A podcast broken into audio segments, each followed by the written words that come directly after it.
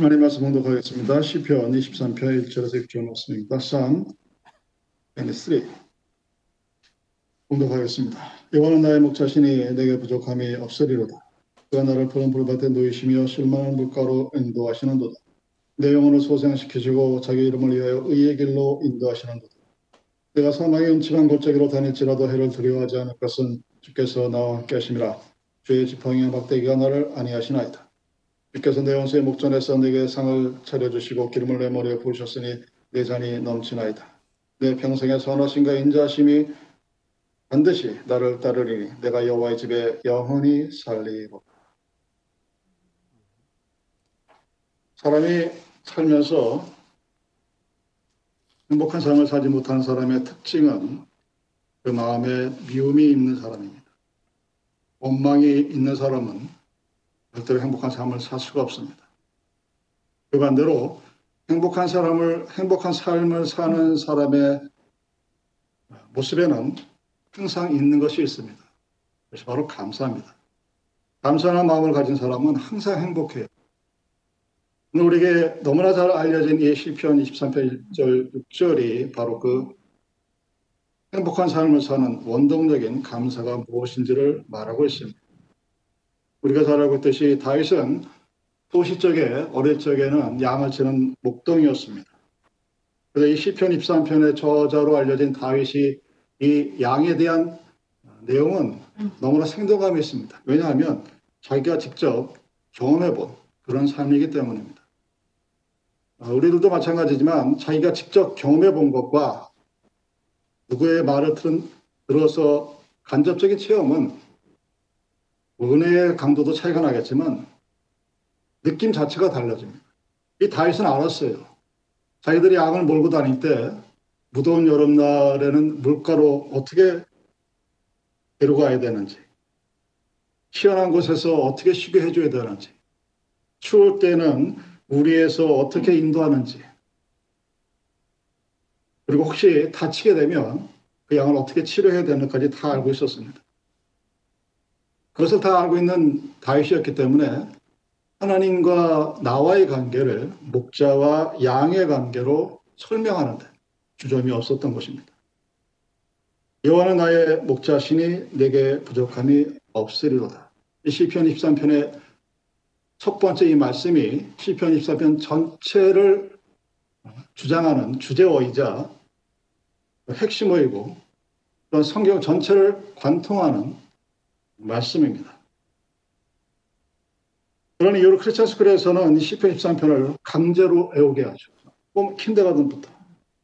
그건 이유가 있는 겁니다. 왜냐하면 이러한 삶이 바로 하나님께서 우리에게 원하고자 하시는 그런 삶의 모습이기 때문입니다. 물론 외우는 것하고 실제 살아가는 것하고는 차이가 나지만 이 말씀이 우리에게 주는 그 교훈을 그리고 그 메시지를 잘 기억해서 여러분의 삶 속에서 정말 행복한 삶, 다른 말로 감사가 넘치는 삶이 무엇인가에 대한 근본적인 그런 질문을 하시고 거기에 대한 해답을 얻을 수 있는 그런 시간이 되기를 바랍니다.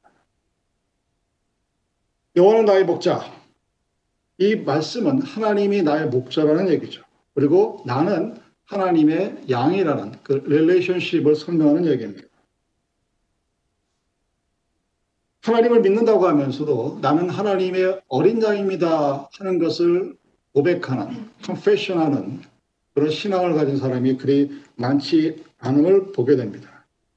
여러분이 만약에 아, 하나님이 나의 목자시다, 나는 그의 어린 양이다 하는 사실을 인정하는 것은 다른 말로 얘기하면 나는 하나님 앞에서는 최소한, 세상적으로는 어떨지 모르겠지만 하나님 앞에서는 어리석은 어린 양에 불과하다 하는 것을 시인하고서 하나님 앞에 관계를 맺게 되는 것을 얘기합니다.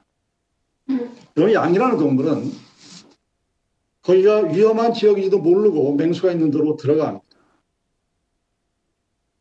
다니다가 길을 잊어버린 것은 아는데 어떻게 해야 자기가 살던 집에 돌아갈 것인가를 모릅니다. 이 양이라는 동물이 얼마나 멍청하냐면 분명히 여름에 자기가 풀을 뜯었는데 그것을 일 년만 지나도 기억을 못해요. 겨울에 추워지면 자기가 어디를 들어가서 그 추위를 피해야 되는 것도 모릅니다. 동물 중에 굉장히 어리석은 동물 중에 하나예요. 여러분, 여러분 스스로 여러분 여러분의 인생을 얼마나 잘한다고 생각하십니까? 제 개인의 경험에 비춰보면 이십 대 때는 세상 무서운 게 없었던 나이였습니다. 그런데 시간이 지나고 나이를 먹으면 먹을수록 하나님을 더 의지하지 않고는 참 인생 살아가기가 빡빡하구나 또는 힘들구나 그런 것을 느끼게 됩니다. 자, 여러분들에게 지금 이 순간에 삶이란 무엇이냐, What is your life? 라고 묻으면, 물으면 여러분들은 여러분의 life에 대해서, 인생에 대해서, 삶에 대해서 어떻게 정의하시겠습니까? 여러분 과연 여러분의 삶이 아 나는 하나님 앞에서는 양과 같이 어리석고 약하다, 나는 그런 삶을 살고 있다 그리고 인정을 하시는지 안 하시는지 저는 모르겠지만 중요한 것은 그것이 인정이 안 되면 우리는 주님을 나의 목자로 모실 수가 없다는 얘기입니다. 솔로몬도 나는 어리석은 양과 같다라고 고백합니다. 그 양이라는 동물은 어리석다는 이 스튜피드 하나 끝내는 것이 아니라 전적으로 누군가를 의존하지 않고는 살 수 없는 짐승입니다. 그럼 개라는 짐승은, 개라는 것은 집에서 키우다가 잊어버릴 수가 있죠. 그럼 밖에서 그렇게 쉽게 안 죽습니다. 삽니다. 들개가 돼서 살아요. 고양이도 마찬가지예요. 나름대로 집에서 키우다가 기르는 그 스트릿캣을 보면 여러분 잘 살아요. 뭐 남에게 위해를 끼치지 않고 그것은 둘째 문제고 살 수 있습니다. 그런데 야인한 동물은 자기 우리를 벗어나면 혼자 살 수가 없습니다. 지난 여름에 먹었던 곳이 어딘지도 알지를 못하니 먹이도 제대로 찾지도 못하고 몸이 둔하니 자기 몸도 지키지 못하고 그래서 얼마 가지 못해 죽고 마는 것이 우리를 떠난 양의 모습입니다. 바로 그 이유 때문에 다윗이 양을 우리와 비유한 것입니다. 우리라는 이 인간은 양과 같아서 자신을 방어할 능력도 없고 살아갈 수 있는 방편도 없습니다. 하나님을 믿지 않고는 살기가 참 힘든 존재들입니다. 그래서 옛날 청교도들이 이렇게 고백을 했다고 합니다.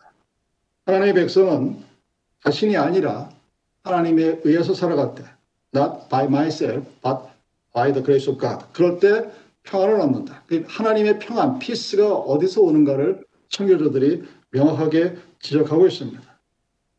여러분 인생을 한번 생각해 보십시오. 과연 나는 내가 할 수 있는 일이 얼마나 될까? 여러분의 버킷리스트가 있으면 적어보십시오. 내가 할 수 있느냐. 그리고 반대편에 내가 할 수 없는 일이 무엇인가를 한번 적어보십시오. 그 비율이 어떻게 나올 것 같습니까?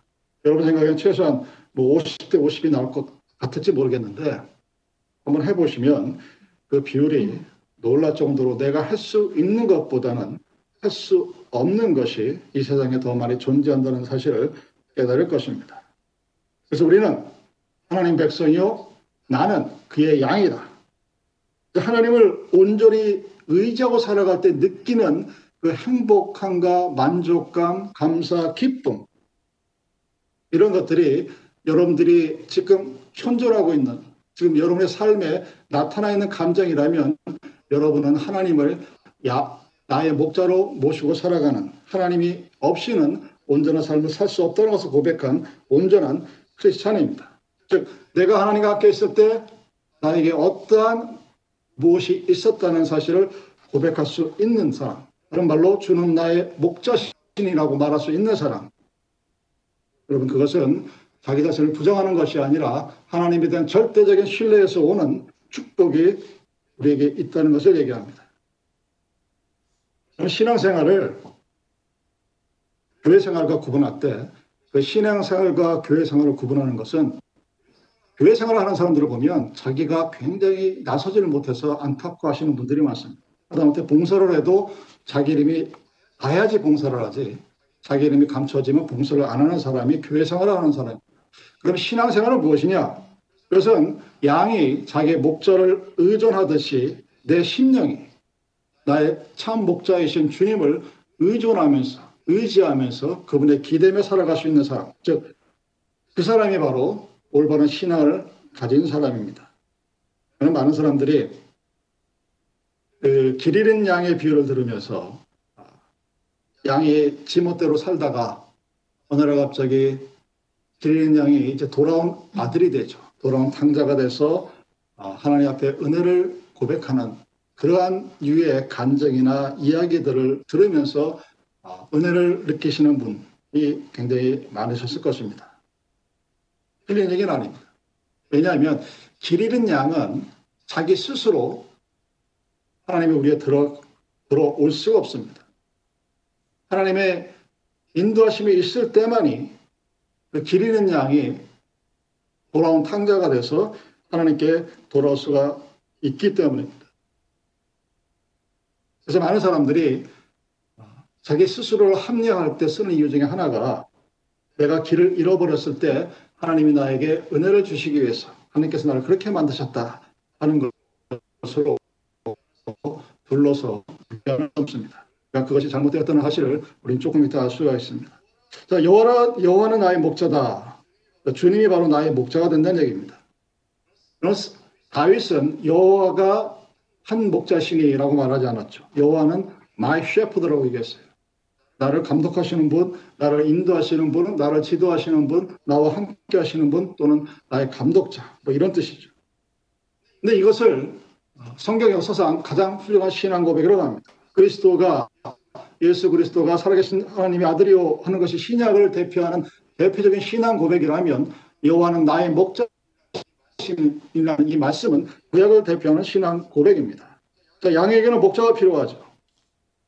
근데 나와 상관이 없는 목자, 그건 아무 상관이 없는 거예요. 정말 소용이 없는 겁니다. 여호와가 나의 목자일 때 나에게 축복이 되는 거예요. 여호와는 나의 목자가 아니라 여호와는 저 집사님의 목, 목자일 때 그 여호와는 나에게 축복이 되지가 않습니다. 그래서 여러분 한 사람 한 사람이 하나님 앞에 고백할 때 하나님은 나의 목자십니다라는 고백이 선행이 되어야 그 사람에게 축복이 임한다는 것입니다.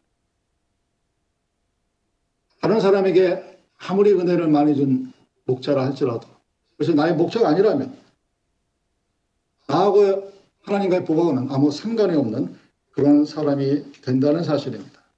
그래서 하나님이 나의 목자이시기 때문에 내가 지난 과거의 삶 속에서 하나님을 온전히 모르고 방황할 때 하나님의 우리 안으로 즉 하나님의 나라 안으로 인도하시고 사자나 곰의 무리 가운데서 우리를 건져주셨다는 사실입니다.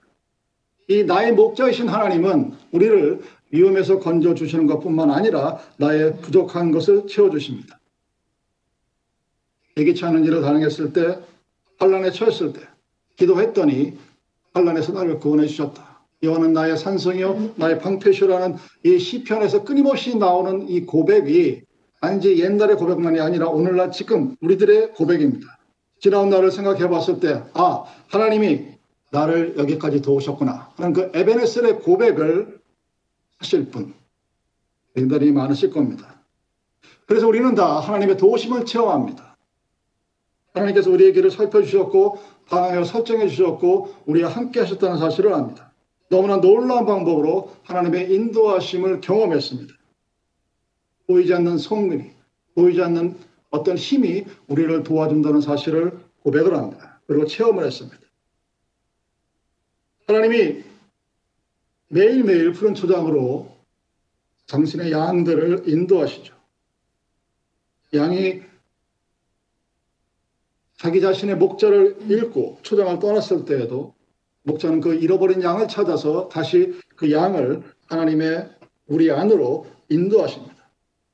그 하나님의 인도하심을 받는 동안 우리는 곁길로 갈 필요도 없고 주님을 목자로 살게 되면 정말 부족함이 없는 삶이라는 이 다윗의 고백이 무엇인가를 경험하면서 살게 됩니다.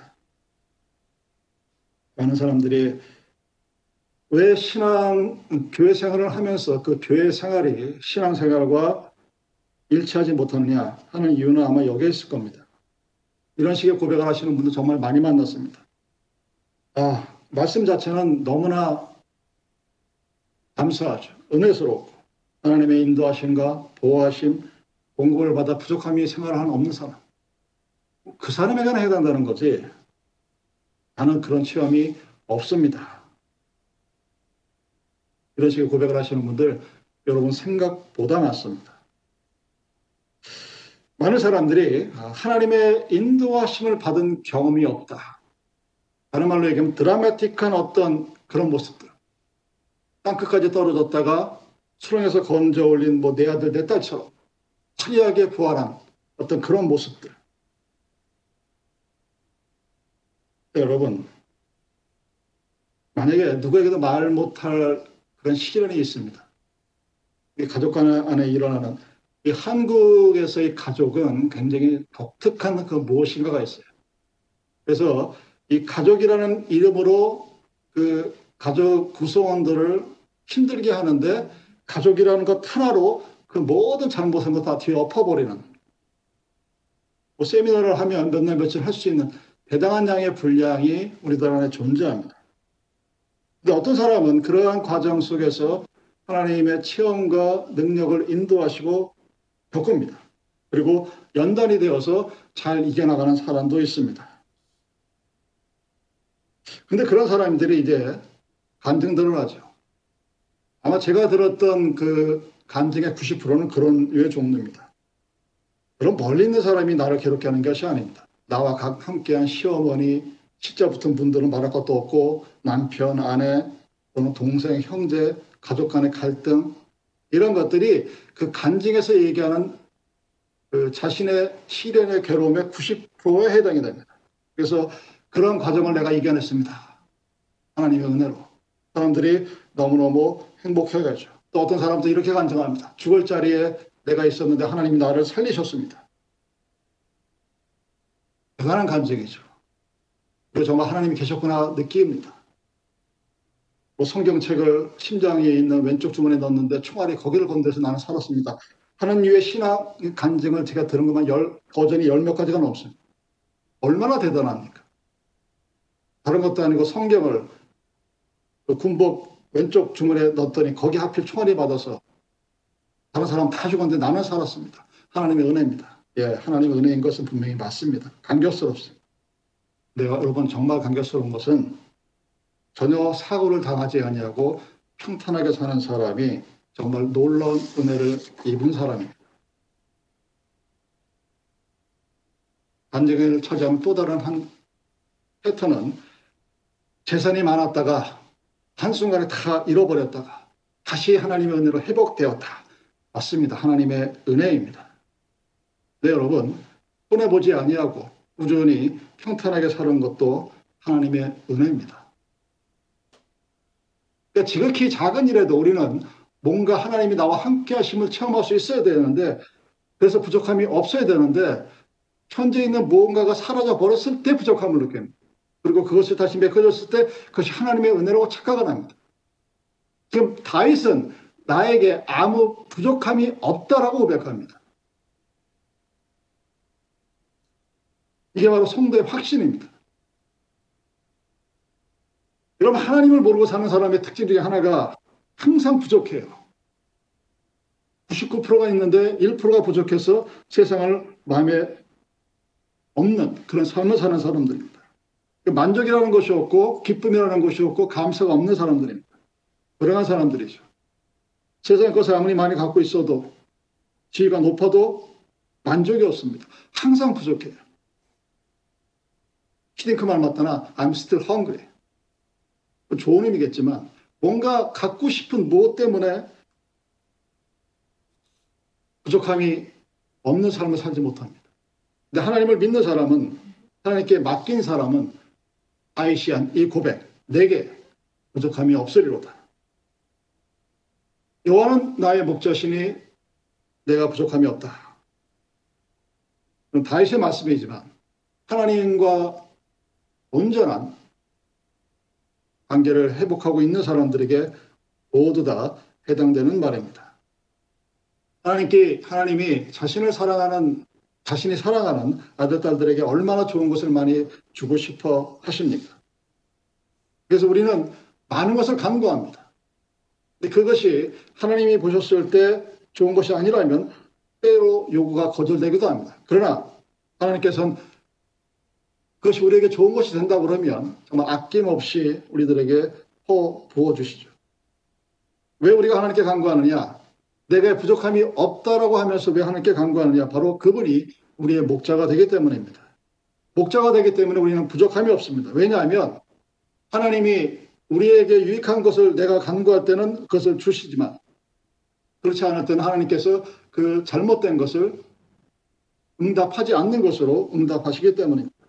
그래서 우리가 믿음으로 간구하고 의심하지 말란 소리는 우리에게 부족함이 없도록 하시겠다는 그 하나님의 말씀이 이루어진다는 것을 우리가 믿기 때문입니다.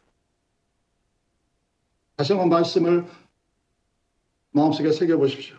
여호와는 나의 목자시니 내게 부족함이 없으리로다. 여호와는 나의 목자시니 세상 축복에 대해서 부족함이 없으시로다. 이렇게 말씀하지 않으셨습니다. 여러분, 세상의 것 있으면 있는 대로 없으면 없는 대로 부족함을 느끼는 게 삶입니다. 제가 살아보니까 그래요. 없으면 없는 대로 세상에 무엇인가를 목표로 놓고 살아가게 되면 그것이 있으면 있는 대로 갈증이 나고 없으면 없는 대로 갈증이 나고 부족함이 느낍니다. 부족함을 느끼고 뭔가 결핍함을 느끼면 당연히 행복하다든가 감사라든가 기쁨이라든가 이런 단어가 나올 수가 없습니다. 왜냐하면 그 부족이라는 것이, 부족함이라는 것이, 모자란다는 사실이 본질적인 것이 아니라 일시적인 부족에 있다는 것을 우리가 알아야 되는데 우리는 그것을 모르고 삽니다. 여호와는 나의 목자시니 내가 부족한 것을 생각지도 않았다 하는 것으로 말씀하지 않으셨습니다. 여러분, 저는 마인드 트레이닝 잘 될 거야, 포지티브 마인드, 그렇게 한다고 해서 오늘 살아가는 나의 삶이 부족한데 부족함이 아닌 것처럼 느껴지는 그런 사이콜로지컬 메서드가 아니란 사실입니다. 하나님은 전능하신 하나님이라고 우리가 항상 고백을 합니다. 그래서 우리가 미처 생각하지 못했던 것까지 미리 아시고 인도해 주시죠. 그리고 공급해 주십니다. 그런데 그런 것들을 가지고 우리 인간의 본질적인 부분이 사라지는 것이 아닙니다. 내가 하나님 앞에 이스라엘 백성들이 고기를 구했을 때, 먹이, 먹는 것을 구했을 때 만나가 내려오고 메추리가 내려왔지만 그 사람들의 만족은 거기서 끝이 났어요. 부족함이 없어야 되는데 토요일날 안식일 전날 만나를 두 개만 가지라고 그랬는데 불안해서 세 개를 가져야 돼요. 메추리에게는 너무나 먹었더니 지겨워서 이제는 다른 걸 먹고 싶고. 그러니까 내가, 여러분들이 내가 뭔가를 기도해서 하나님께서 나에게 들어주셨다. 그, 그럼으로 인해서 나에게 부족함이 없다. 이런 성, 공식이 성립이 안 된다는 사실입니다.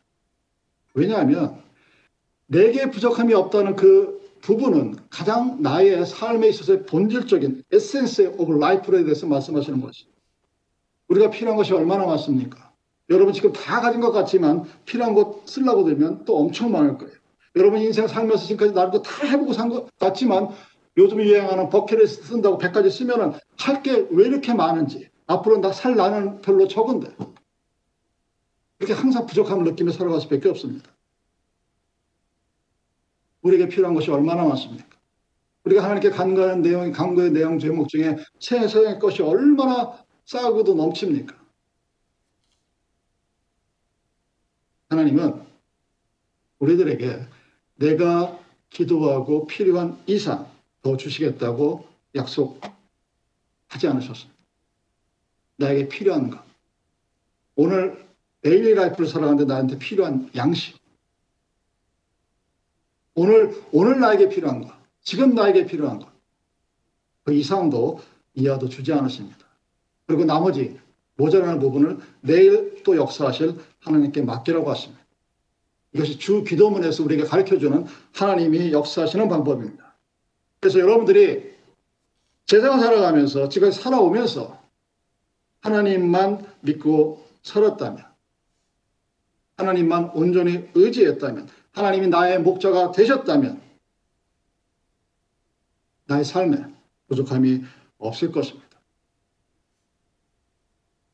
성경은 아브라함을 통해서 그가 어떻게 하나님을 온전히 믿고 순종했는지, 하나님이 그와 어떻게 함께 하셨고 어떻게 그를 인도하셨고 어떤 방법으로 그에게 축복하셨고 그리고 그를 복의 근원이라고 하시는 창세기 말씀을 우리는 항상 기억하고 있어야 합니다.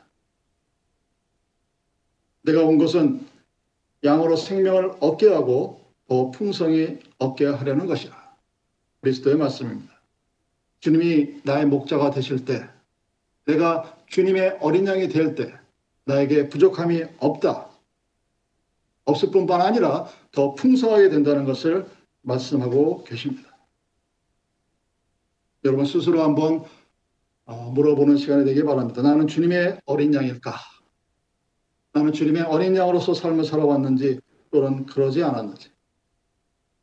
만약 나에게 세상을 살아가면서 뭔가 부족한 것이 있어서 그 부족함 때문에 삶이 고단하다면 아마 그것은 내가 아직은 주님의 어린 양이 되지 않았다는 것을 보여주실 것입니다. 여러분 약속과 축복, 그것은 믿는 사람에게만 허락된 것입니다. 하나님의 약속과 축복은 믿지 않는 사람에게, 의심하는 사람에게 주어질 수가 없습니다. 오직 믿는 사람에게, 하나님의 어린 양이 된 사람에게, 하나님의, 하나님을 나의 목자로 인정하는 사람에게만 성경에서 약속된 그 축복이 허락되는 것입니다. 하나님께 받은 은혜를 기억하고 또는 기념하는 사람에게는 항상 하나님께 드릴 특별한 감사가 있습니다. 그 감사가 있을 때 우리는 부족함이 없는 하나님과 함께하는 복이 무엇인지를 알기에 그 감사를 드릴 수가 있기 때문에 여호와는 나의 목자시니 내게 부족함이 없으리로다 하는 이 말씀이 하나님을 나의 목자로 삼은 사람들에게는 크나큰 축복과 위로와 평안으로 다가오는 것입니다. 여러분, 주님을 나의 선한 목자로 받아들이시고 부족함이 없는 복된 생활을 하든지, 그렇지 않으면 뭔가 항상 부족하고 원망하고 불평한 나날을 보내드든지, 그것은 여러분의 선택에 달려있습니다. 다윗이 이렇게 고백합니다. 여호와는 나의 목자시니. 자기가 선택했다는 의미죠. 내가 하나님을 의지했다는 얘기입니다. 내가 하나님을 백 퍼센트 전폭적으로 신뢰했다는 얘기입니다. 그랬을 때 나에게 부족함이 없을 것이다 고백을 합니다. 여러분이 주님을 나의 선한 목자로 영접하여서 그 부족함이 없는 그 축복을 누리며 살아갈 수 있는 축복받으신 주님의 아들, 딸들이 되기를 바랍니다. 기도하시겠습니다.